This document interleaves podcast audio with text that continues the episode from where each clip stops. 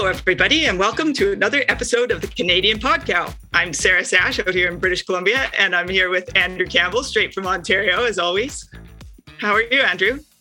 I am doing wonderful, Sarah, although, I don't know, fall has set into Ontario. It was so nice, sunny and warm, and harvest was going well, and now there was snow in the air, Sarah. Snow! I don't like that. I just flew all across Western Canada um, back from Winnipeg yesterday, and I saw no snow at all the whole way, which just shocked me. And uh, here we're in the middle of a fall drought. So, I mean, last fall we were talking about flooding. Right now I'm complaining about drought. Here we go again. Here we go again all the time. Just, it's got to be something. Yeah. Let's talk about kids instead. What are your kids up to these days? I love children. Oh, well, you know what? We we are definitely, I am back in hockey dad mode. So hockey has started again. Um, and like any good eight-year-old, you need to be on the ice three or four times a week. So we spend a lot of time in the arena. Um, or my daughter does ballet and horseback riding. So basically, we've picked the three cheapest activities you could Adorable. possibly think of, I'm sure, Sarah. My son is in uh, ice skating lessons and actually managed to knock out uh, his adult front tooth. so oh, in just ice, in just ice skating, not actually hockey or anything, just in skating, knocked his teeth out. Accurate. So make sure you're wearing that face guard, guys. It's worth it, no matter what kind of skating you're doing. Oh, poor kid. Is he all right though? Uh, yeah, he's all right. Bank account, not so much. Well, isn't that the way? Oh, aren't kids great? Anyway, today on the Canadian Podcow, we will look at how dairy producers can manage their farms through times of operational change. And we're not just talking about dealing with children and trying to show up to hockey and ballet on time. Andrew, I know you love looking at new agricultural technologies and how they can help you on the farm. Innovation can provide producers with so much opportunity right now um, to advance our goals and improve our processes, processes, but it's also a big leap.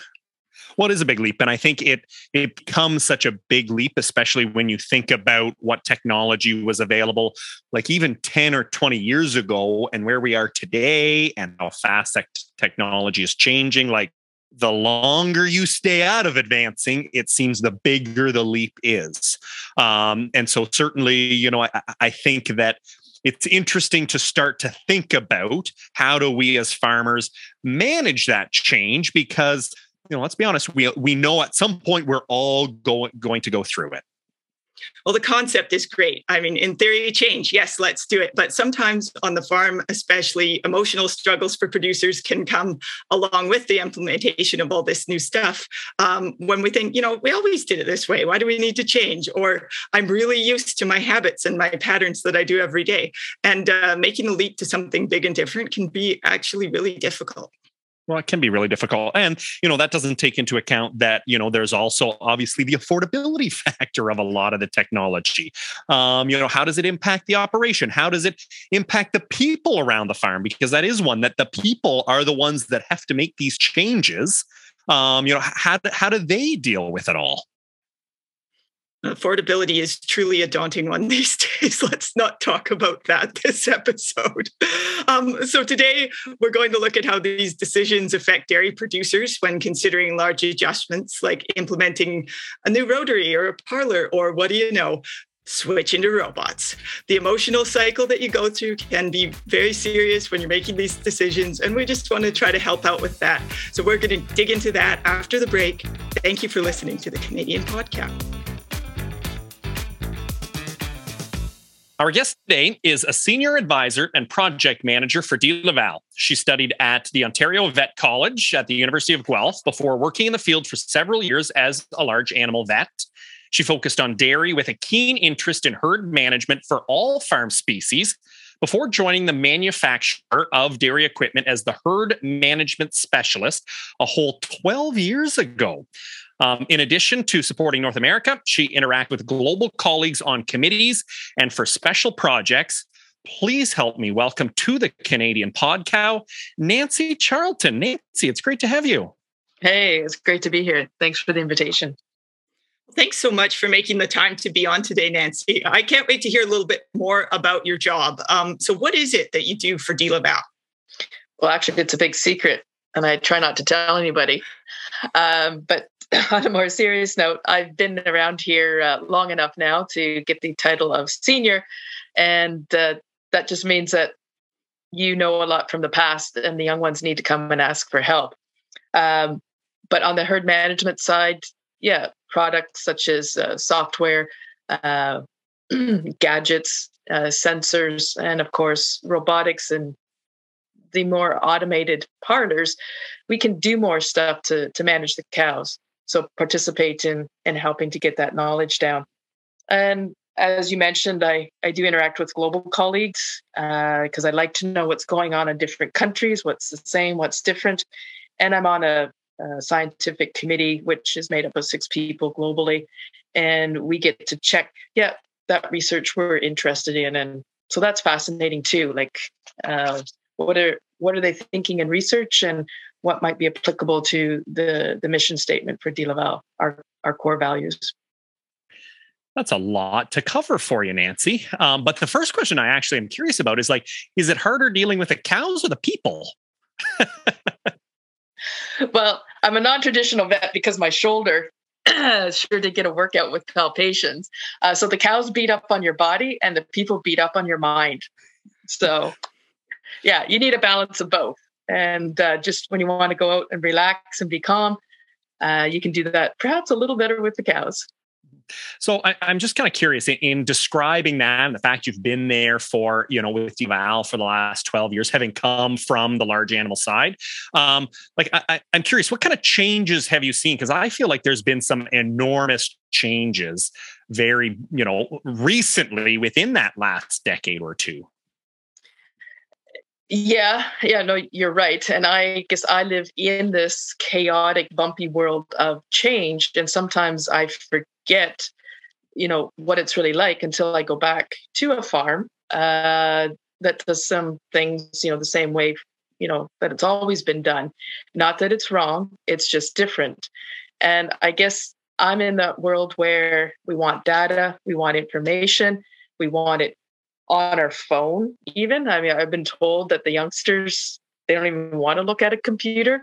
Um, so we're an instantaneous society. Tell me what I need to know now.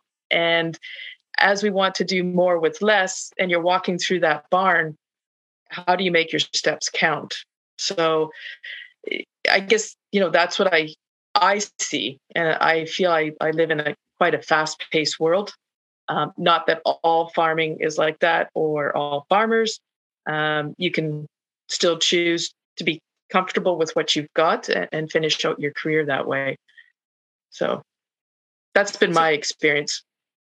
So we're starting to get into it here, but we had you on the podcast today to talk about change. And uh, with your spectrum of experience, we really w- wanted to narrow in on that topic. Dairy is an industry with strong traditions. People are spending their lives doing things the same way.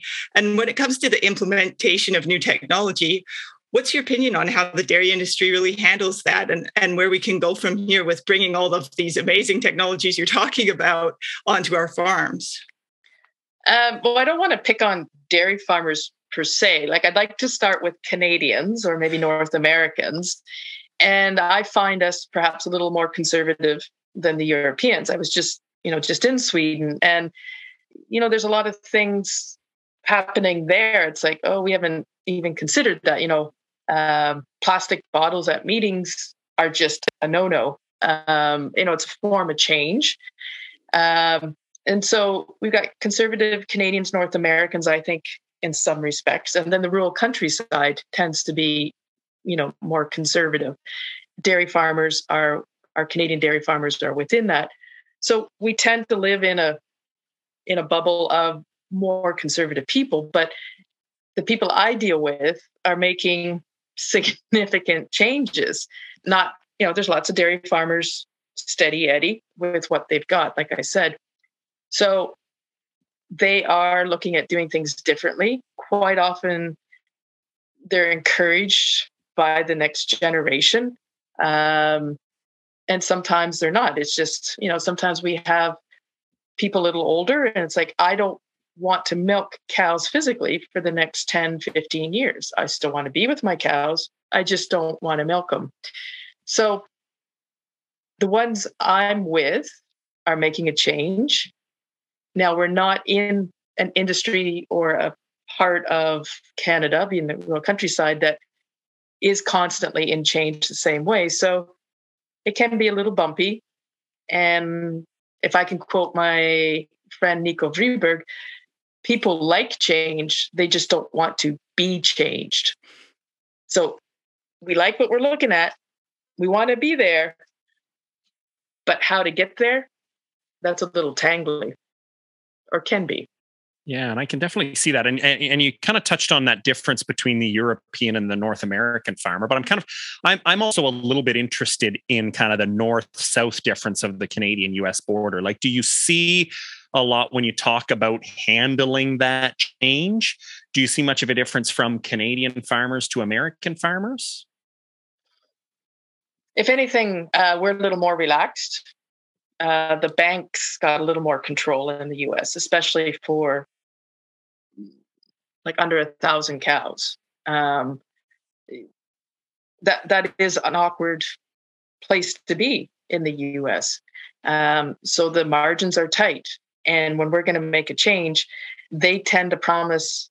I've had stories of, we owe the bank this much money on this day.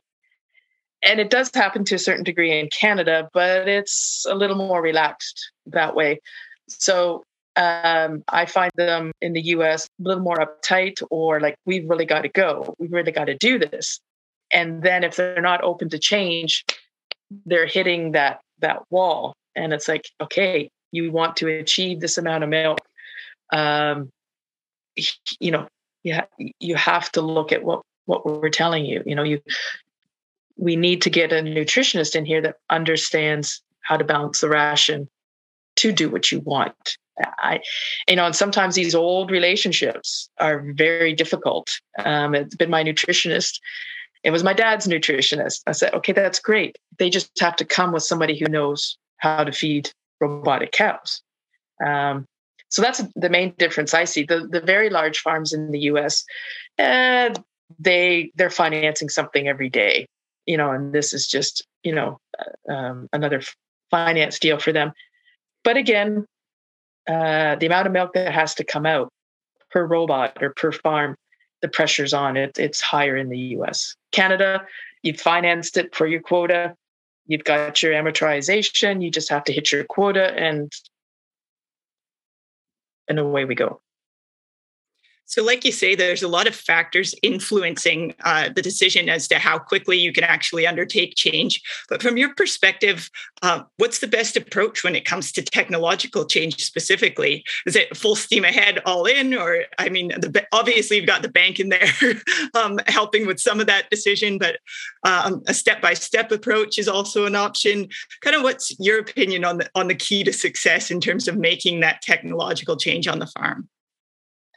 I think if you if you're doing other technological change on a regular basis, then you figure out how you have to be. Like, you figure out that, ah, oh, I got an update and here's a bug. Um, or, dang it all, I could do it this way before, and now I have to do it this way. The challenge is, is for farms that have kind of sat still for a while, and it's like, mm, we got to make a decision. Are we in this for the next generation, or are we out? Ow, that one's the biggest. Um, and they have to go in full steam ahead. Like, if you're building a barn with two robots, Andrew can attest. I mean, there's no, like, I'm going to milk ten cows with a robot. Now I'm going to milk twenty-five. No, you're taking them out of the old barn. You're putting them in the new barn. So we do have to go full steam ahead in, in that situation.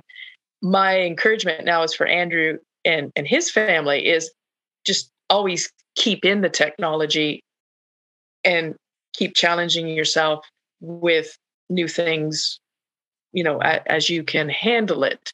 When you go from zero to one hundred, it's really tough. But now that you're at one hundred and you're figuring it out, let's try one hundred five and one hundred ten. And, you know, by the time his kids are adults, like, so much more will have happened on the farm, and they won't even realize it. It'll, they'll absorb it and just be a part of it. So small bits is, is how we learn best. but as we know, uh, we can have a lot, we have to have a lot thrown at us at, at certain times. Just have a really good team and get your sleep. Oh, that's a lot. A good team and get your sleep. Oh, goodness. Because it is one, like, when you do mention that project, like, we are kind of at the end of ours in terms of the goal from zero to one hundred um, in a technology change. But I, I want you to kind of talk to me two years ago before we started this project um, and say, you know, as, as, as a farm is thinking, okay, now's the time to make that technological change. I know for us, it was very much uh, like it's, it's do or die type thing. Like, we have to make a change. Um, this seems like the right way, but we know a change has to be made. I'm kind of curious, if you talked to me two or three years ago, um, you know, what kind of advice or what kind of uh, question should I be asking at that time before implementing or before making this big dive? Um, well, we we always want to ask, um, you know, about the good parts of it. You know, what do you like about it? Um, I guess we can always do a better job of describing your worst day in this new world.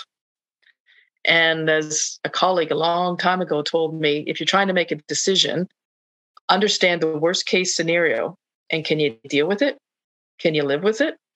If so, drive ahead. Um, and we're just so good at focusing on the pros and, and, and the upside.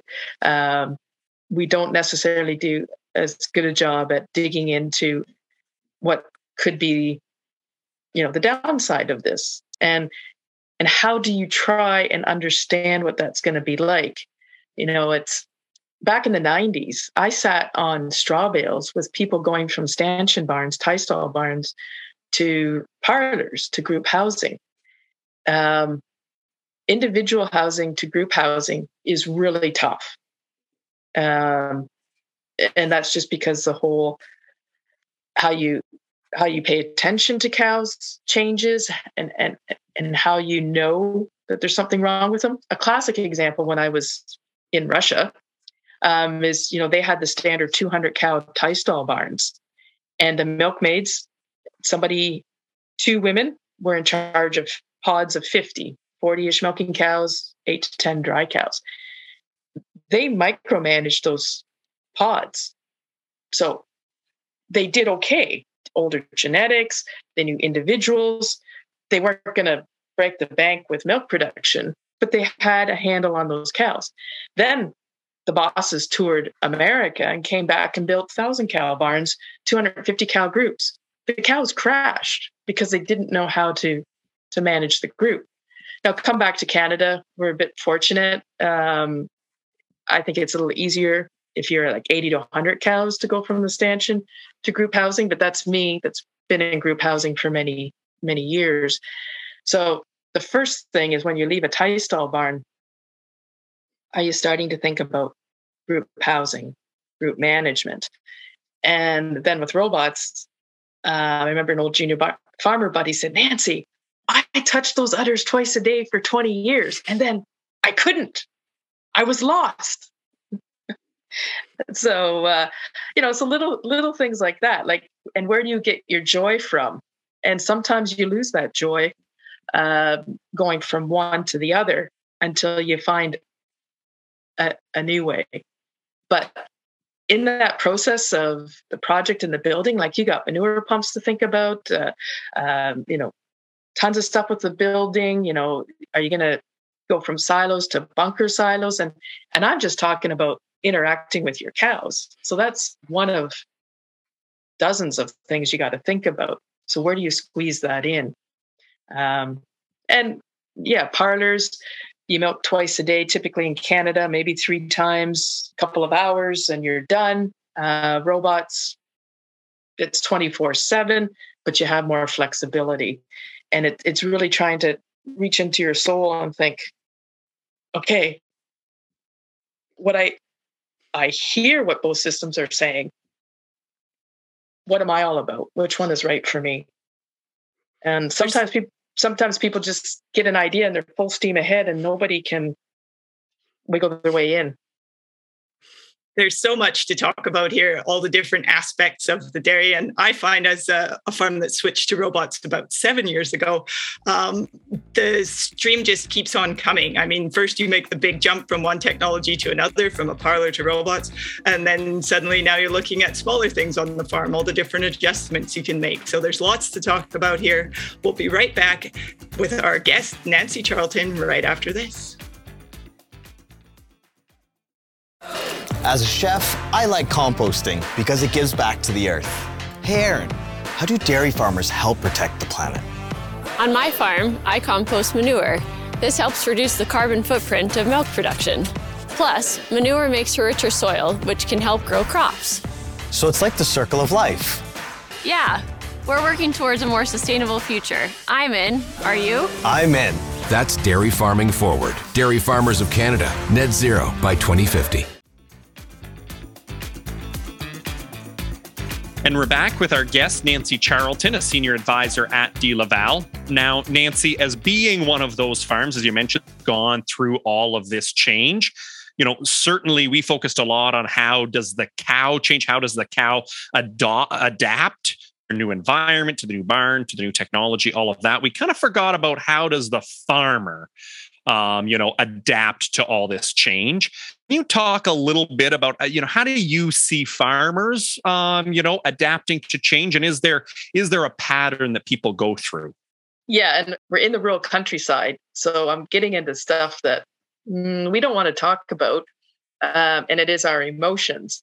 And I remember being in an Idaho, and it's like, hey, I am seeing people kind of go through different stages with this. And I thought it was me that had discovered it. And my girlfriend invited me to Australia to speak. And I was going to say, hey, I discovered it. And I decided to Google, like, does anybody else see this? And it's like, woo, good thing I didn't claim it. Um, it's a well-known cycle. It's called the emotional cycle of change.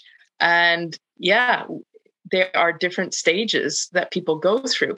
How long they stay there, that I believe that is different.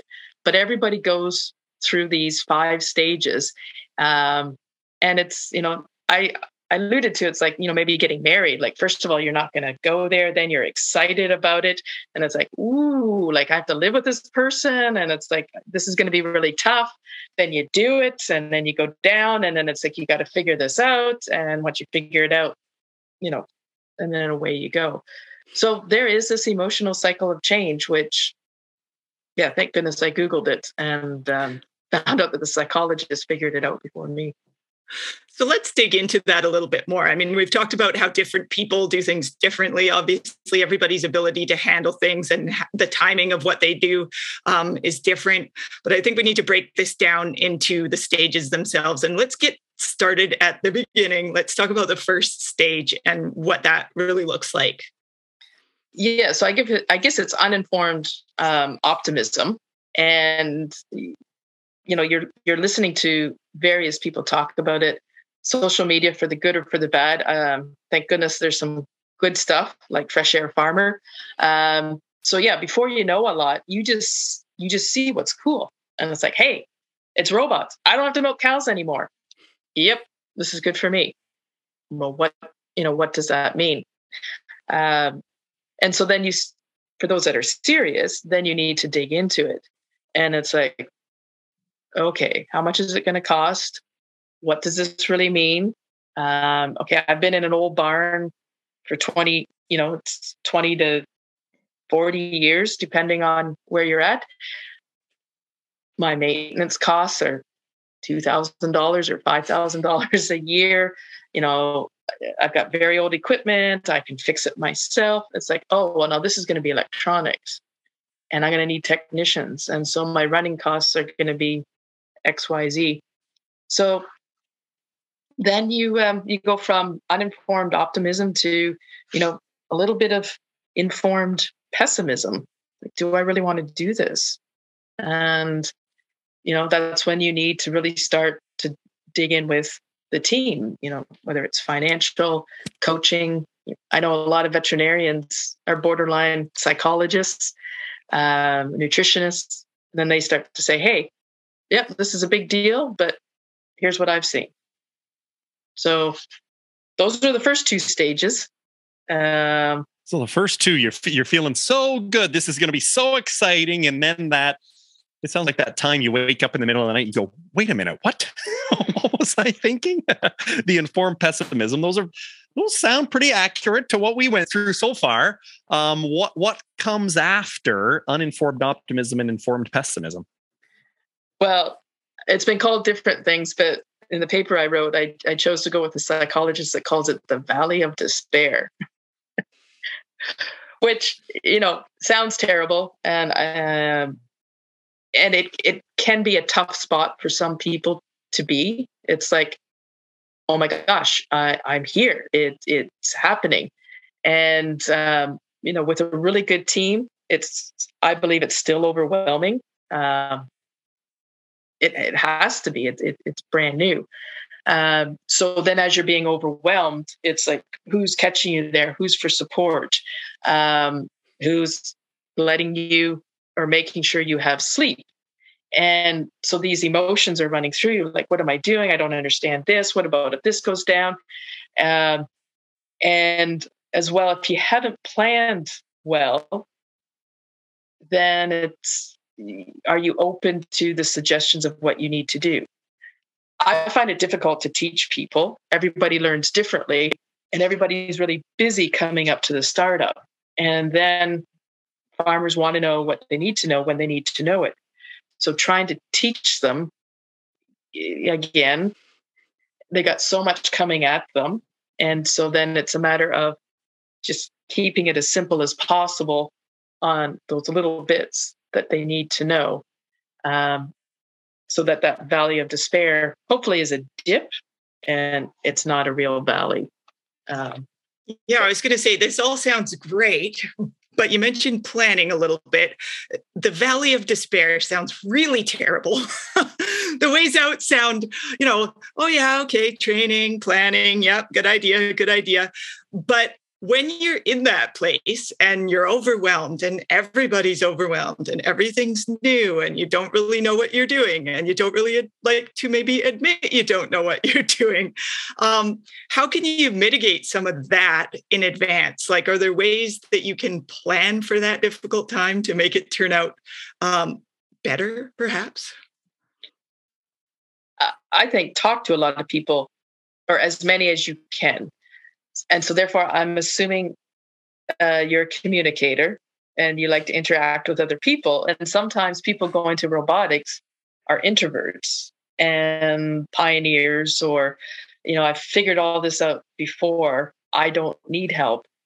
So I think the first thing is um, it's okay to ask for help.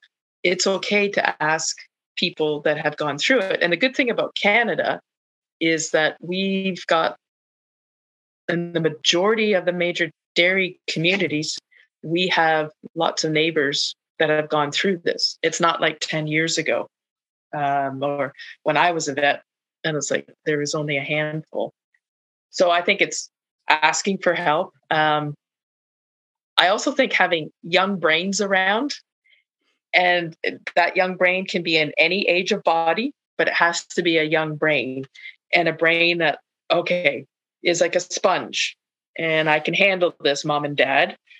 Um, or in Nova Scotia, I, I really messed up. I really misjudged a certain person, and um, it, it didn't matter what age his body was. He had a young brain, and he proved to me. So, and he took everything in stride. And one day I came back and I went, wow, look at your production, Farmer Joe. That's awesome. What did you do? He said, well, I listened to you. I said, really? Nobody listens to me. I said, especially my family. So it's like, it was so cool. And, you know, he he was not a, a young body, but he he he's a young thinker. And and I would just sit and watch him, and you would tell him something, and then he would sit back in the chair and And he would think about it. And, and, then, and then he would say, you know what, Nancy, I tried this and this is really cool. Oh, I tried that and it didn't work. So to me, that's that's type of personality responds better to change, and and technology can be really frustrating. We all know that, um, you know, uh, from an iPhone update, and you know this doesn't work, and so you need another update in order to get that to work. Um, the other thing is, is yeah, the dealership is number one. Um, how they're organized, how they're, and it's challenging times to keep people on staff. You know, this whole COVID thing, uh, but. From the sales process to the installation to the startup, um, who are the people around that are helping guide you? Uh, and I, I love teams. I don't like silos. Are we able to have the nutritionist and the vet talk? And it's, is everybody lined up and ready to go? And yeah, how do we learn to better understand what the farmer wants and needs, provided in a way that they learn, and then guide them when, like, no, that's a really bad idea. Like, no, you really shouldn't be trying to do that. Um, and I read a book on change. And if you don't know what you're doing, you explore. Once you've got your goals and things are going, then you can exploit. But sometimes people want to do it in the reverse. Before they even know what they're doing, they're trying to exploit it. And it's like, no, no, no, no, no. Figure out what we know now, and then try your idea afterwards, because if the idea fails, at least you can come back to your previous point of success and feel good and start again. So then if you, if you do have this, and it sounds like the valley of despair was pretty short for Farmer Joe, we'll say, um, out in Eastern Canada. And, and certainly I, I can imagine the point being in that. Well, well, what was the next couple of stages after that in terms of change that, you know, brings back that? I want to get back to that word optimism you had at the beginning. How do we get back to that when we, when we go through this cycle? Yeah. And it, they call it informed optimism. And so that's listening to people.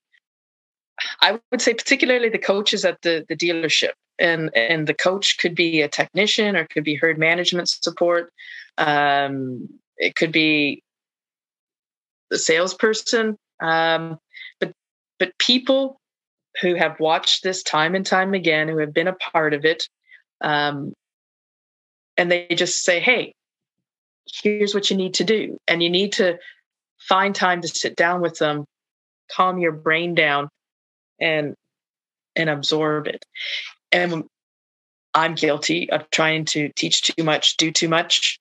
And so, but I'm always five thousand miles away. I do envy the the dealership in a sense that it's like, okay, today we're going to focus on this, and this is what you need to do. And here's how we're going to measure if you have success or not. Okay, do that. Bite that off, chew it, do it. And, and then that, it's like, oh, that worked. So now uh, try something else. And so then that builds on the informed optimism. You were informed, you got results, and now you're optimistic. That positive energy feeds more. And I mean, a classic example, I guess, is some cows are, are not made to be robot cows. Um, and there's lots of discussions on that, genetics, personality, whatever. And, you know, I've recently had experience with two different types of farms, and every cow has to stay at the one farm, and the teats are close and crossed, and we're just going to accept the results we get. And then the next farm said, she's got this many days. If the robot, you know, it's up, it's crossed, short, she's going. We're just taking her out. And I think that second decision is the better decision, because you get her out. The robot's not fooling around with her as much. Everybody's happier. And if your preg rate's right and your heifer replacement's right, and you were planning for this and you saw those teats, you shouldn't have a problem with another cow filling her spot and, and producing milk. Um, full disclosure, Mother Nature, droughts, floods, feed inventory can mess things up. I get that. But if you're going to robots, you should be looking at your preg rates, your heifer inventory, somebody should be walking through your cows. The moment you start thinking about robots and um, what is it about your cows that may need some work while you're buying, installing, building. Um, two years isn't a lot of time to change your genetics, but you got to start somewhere. So this is all a great big change management strategy. You're talking about getting out in front of it, thinking about what's going to be happening to you and doing what you can um, to get those pieces together and to start moving in the direction that you want your success to go um, before it's right up on top of you, I think is, is part of the way that we manage our way through this type of a thing. So when we're talking about the emotional cycle, though, and change can kick in for all kinds of different changes, is it something that only applies to really big, shiny new technologies and big change? Or is this something that we might experience in all different types of changes across our lives and throughout the farm? Oh, I, I, this is not just limited to, to dairy farms and, and big capital investments um, in our world. I, I think if we if we stand back or sit down and think about change, we may see a smaller a smaller cycle happening, you know, with, with any idea, right? It's like, and, and sometimes, you know, the informed pessimism, you know, that means it's like, oh, this was a crazy idea. And you know, that is way too much effort for what I'm going to get out of it. And so maybe you don't even go into the valley of despair. So I, I, I think it applies. And if people just start to stop and think about something that they want to do differently, you know, we either, we want the change over there, but if we never get there, then obviously we got stopped somewhere. Um, and is that in the informed pessimism, or, um, or we saw the valley of despair coming, and this is a metaphorical way, and, and we just shut it down. So, but I think, you know, even if we look at our relationships or businesses or anything, you know, we have to go through this. And once we're in it and we realize what it takes to be successful and, and we like it, then we've got fulfillment and, and success. And then you either exploit um, or you go on to your next change and you, you, you do it all again. Um, and one thing that stuck with me in the last six months from this uh, book by James Clear, Atomic Habits, we do not rise to the level of our goals. We fall to the level of our systems. And I'm kind of done at making goals or seeing goals on the wall. Um, if, if we don't start with the base and, and, and a system. And so the cycle of change, if we haven't planned and if we haven't put this base in, then these goals will never be achieved. And then maybe, you know, that keeps us stuck in the valley of despair. Um, so yeah, it, it's all related, and it's all really neat stuff that I guess during COVID, I had way too much time to think about. Well, I'm glad you did get to think of it, Nancy, because it is, it is fun to talk about this, um, you know, one, having gone through it, but also, you know, how, how it can impact more than just the decision of, do you, you know, take on a new investment, a new capital investment around the farm. Um, but, but one kind of thing that, that I do want to end on here is, you know, kind of the people around us. You mentioned dealerships as being one, um, you know, ha- to have those conversations. I know, you know, you've been involved in lots of those projects as kind of that, you know, helping hand, um, you know, but, but I'm kind of curious, as someone is going through whatever the change is, even if it is change to just some of these, you know, smaller systems and smaller processes to make themselves better, um, you know, who are some of the other people that we should be asking as farmers to help us on that journey, realizing we can't do it ourselves, or, you know, it might, it might fall as too burdensome to do it ourselves. We need some help. Who, who else out there can help us? Yeah. Well, when I walk on to farms, uh, the veterinarian quite often uh, is a coach of, of some kind, especially traditionally. I mean, as, as some are retiring, Um, it may it may take a while to find, you know, that next vet, or if there's different ones coming on the farm, you may not have the same relationship. But the veterinarian um, Typically, some nutritionists have had long-standing relationships, and these people are getting out to conferences, perhaps a little more than the farmer, or different conferences in different regions, having different ideas. Um, so they're key. I I would say your financial, your lender, like what are they seeing? Your accountant. I know my personal accountant is a dairy accountant. He's loaded with examples. Of course, they're anonymous. Um, so those types of things, um, you know, and within your community, uh, if you belong to a club or a church or something, and who, who is living in a way that you like to live, who appears to have the results that you're looking for. And I do say appear because sometimes we should take a look at data. Uh, just to make sure they're getting as many cows pregnant as they think, um, those types of things.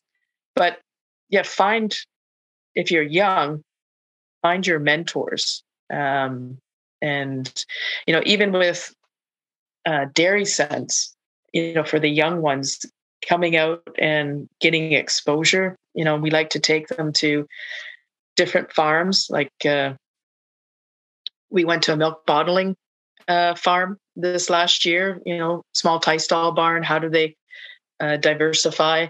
And again, hearing them speak to the group gives the young people a taste. So, and it is surprising, you know, sometimes with the dealerships, it, it goes one of two ways. It's like, I've been with them forever, or the next generation is coming in and saying, I got the door's wide open. Anybody can come in here and, and, and sell to me. So it's, yeah, some are very relationship based and others are hard numbers. But the key thing is, is to dig, explore, and ask lots of questions. And I really appreciated what you did, Andrew. I thought that was a, a, an excellent journey that was captured, you know, through social media. Um, there's still a lot more questions that can be asked, and sometimes trying to expose, you know, what is, I think, more sharing of our hardest days. And, uh, you know, uh, Farmer Tim uh, does a good job of that, um, because we are going to have hard days and we need people to help us get through. We, we shouldn't do it on our own, even though many people like to do it on their own, and I'm one of them. But when we're having a hard time, who can we turn to? And number one thing I think for farmers is to go have a big sleep.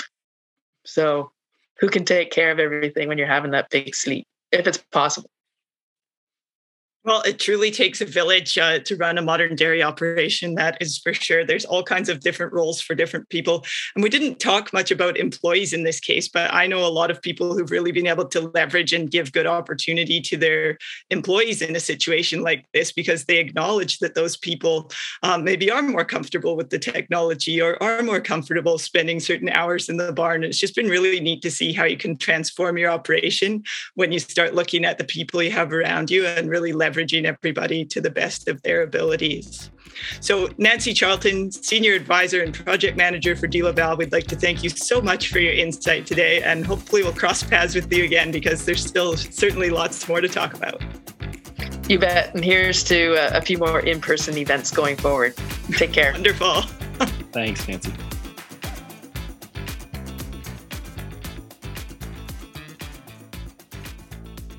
Well, Sarah, that was definitely a fun conversation to have and to kind of think through. Now, and you mentioned that, you know, you've been kind of, you know, in the robot new technology world for the last seven or so years. Um, that sounds like you're ready for some more big changes, are you? Have you have you figured out how to do it? Uh, it just keeps coming and coming. And I think uh, kind of the...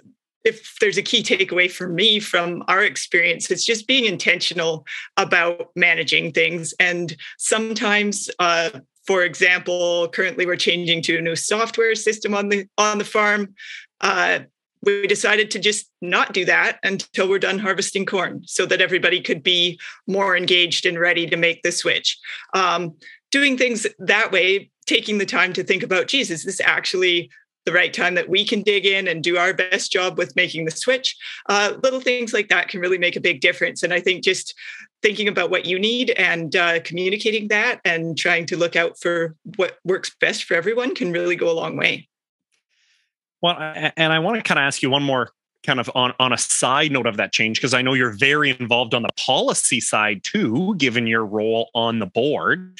Um, Like, do you see a lot of this happen? You know, we talk a lot about technology here, but do you see a lot of that happen around the boardroom table, around the development, the changes of the entire industry?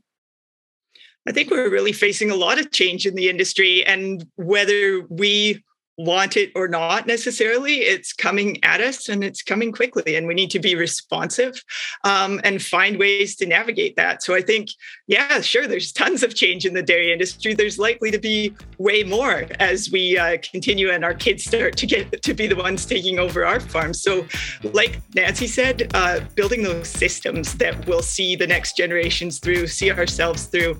I think she's absolutely right. I mean, obviously a big James Clear fan here too, but building systems that support the success of uh, either the industry or the farm itself, I think is truly helpful um, and worth spending some time on.